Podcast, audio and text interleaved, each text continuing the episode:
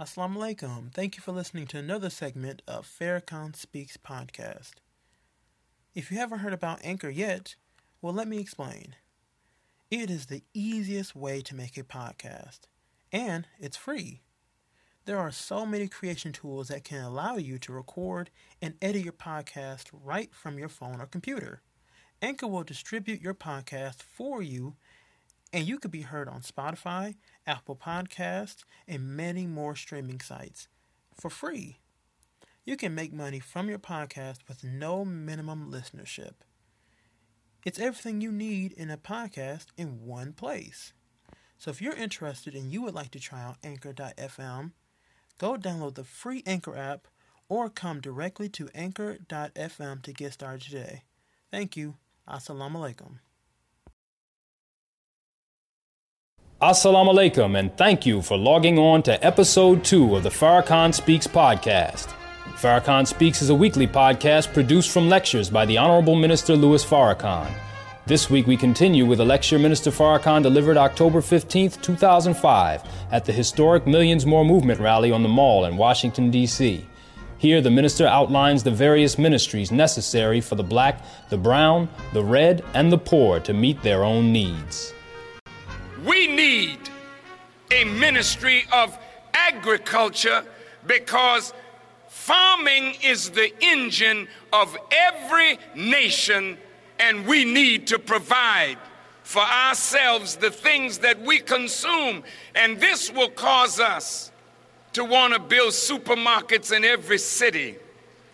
This will cause us to want to build canning factories and frozen food factories so we can take our product from the ground and can it, take our product from the ground and freeze it and put it into our own supermarkets. This we can do. It's not a big thing. It's just we need to think out of the box. A ministry of agriculture. We need a ministry of education. Let's unite all of our educators because the Western system of education has run its course and is no longer worthy to hold our children or America's children we are calling on our educators to provide a new educational paradigm. And if our educators form themselves into a ministry, a service, then we will be able to re educate our children and others and make a productive people. We need a ministry of defense.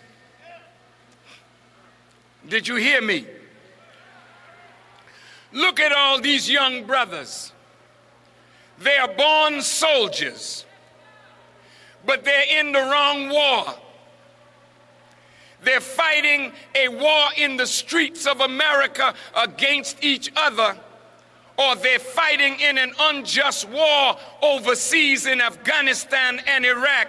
We need to bring our boys home and put them into the ministry of defense so we can defend our communities rather than destroy our communities.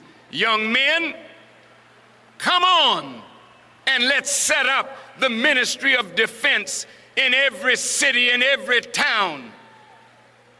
We need a ministry of art and culture We applaud the hip hop community, the new leaders of young people all over the world. But I want the young generation of artists to know there's a bigger purpose than popping our fingers and shaking you know what. There's a bigger purpose for art and culture. Mao Zedong on his long march throughout Chiang Kai shek, but he had a billion people whose lives he had to transform. Many of them were victims of opium, drugs, prostitution like we are. But what Mao Zedong did, what Mao Zedong did was he went to the cultural community and they accepted his idea. And then through song, through dance, through poetry, through drama, through documentaries, through movies, through books that were written, the idea of Mao Zedong became the idea of a billion people, and China became a world power on the base of the culture and the artistic community. If we had a ministry of art and culture in every city as we create this movement, we could say to our young people, what is the idea of the time? And are you reflecting that idea in your songs, in your dance, in your music? We need a ministry of trade and commerce. Do you think that a millions more movement shouldn't be involved in the development of Africa, the Caribbean, and Central America? Look, brothers and sisters, if we started feeding ourselves, look at the billions that we spend on food. But we need clothing and we need shelter. Look at our clothes, they're made somewhere else. Look at our shoes, our tennis shoes, they're made somewhere else.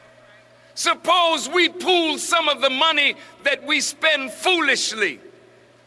We could set up factories in Africa and in the Caribbean.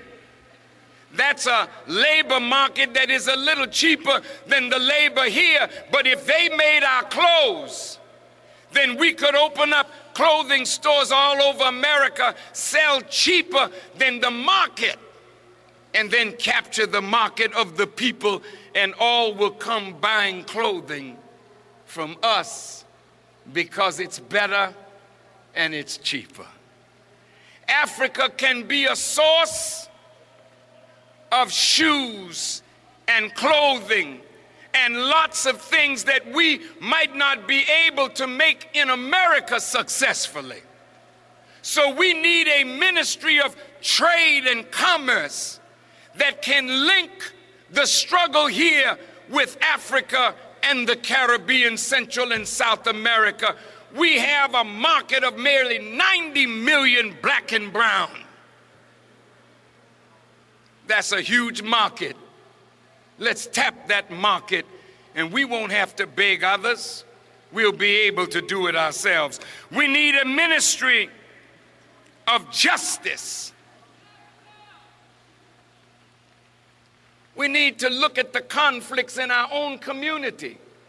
We don't need to go to our slave masters to solve our problems. We need to have a ministry of justice in every city that deals with the conflicts among us, that we solved it among ourselves through our ministries of justice. We need a ministry of information. We need to gather all the black newspapers, all black radio, black television,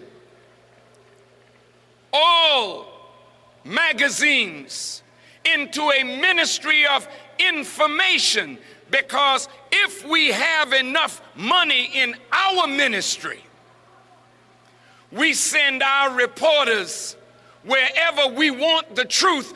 We do not wish to be subjected to the Associated Press or to Reuters or to UPI or to the news managed news of America and the world. We need to be where the action is so that our people will get correct information. We need a ministry of information. We need a ministry of science and technology. And lastly, we need a ministry that deals with the head, the spirit of our people, where we collect our spiritual leaders of Christianity and Islam and Judaism and all other religions and come up with the spiritual teaching that will transform our lives by renewing our minds that we may destroy the Willie Lynch syndrome in black people in America and throughout the world forever. Now I'm asking you, would you agree that we should have a ministry of health and human service? Raise your hand, please. Uniting all our doctors and health professionals. Do you believe that we should have a ministry of agriculture? Raise your hands. Do you believe we should have a ministry of education looking after the educational needs of our children and our people? Do you believe that we should have a ministry of defense? Let me see the hands. Don't be afraid. We have to do something to help ourselves. Do you believe that we should have a ministry of justice, a ministry of information, a ministry of science and technology, a ministry of art and culture? And lastly, a ministry that unites the spiritual community that we may impart spiritual values to our people. All of you who agree with that, please let me see your hands from here all the way to the Washington Monument. Let me see those hands. Well, brothers and sisters, we need money. Now, I'll tell you what we can do to finance these ministries. Two things. One, all of you who are here and all of you who are watching by television, if you would go to www.millionsmoremovement.com, you will see a registration form fill it out, and you will see there our intention to build a national skills bank. Let us know what your skill is because we want to tie the skills of black America to the needs of the 53 nations in Africa who want to form the United States of Africa. We want to tie the skills that are in black America to the needs of our brothers and sisters in the Caribbean, in Central and South America, so that our skills that we have learned in our sojourn can be useful to our people all over the world. Now, also on that form, there's a question Do you believe that we should be compensated for our 400 years of slavery and injustice? It says yes, no, or I don't know. You figure out how you're going to answer, but answer. And then put a donation there. The registration fee was $20, but you give whatever you can afford to give. We have to create a movement. Now, brothers and sisters, the more we organize, listen to me carefully, the more demands we can make on this house. For instance, the educational system has failed us and failed America's children.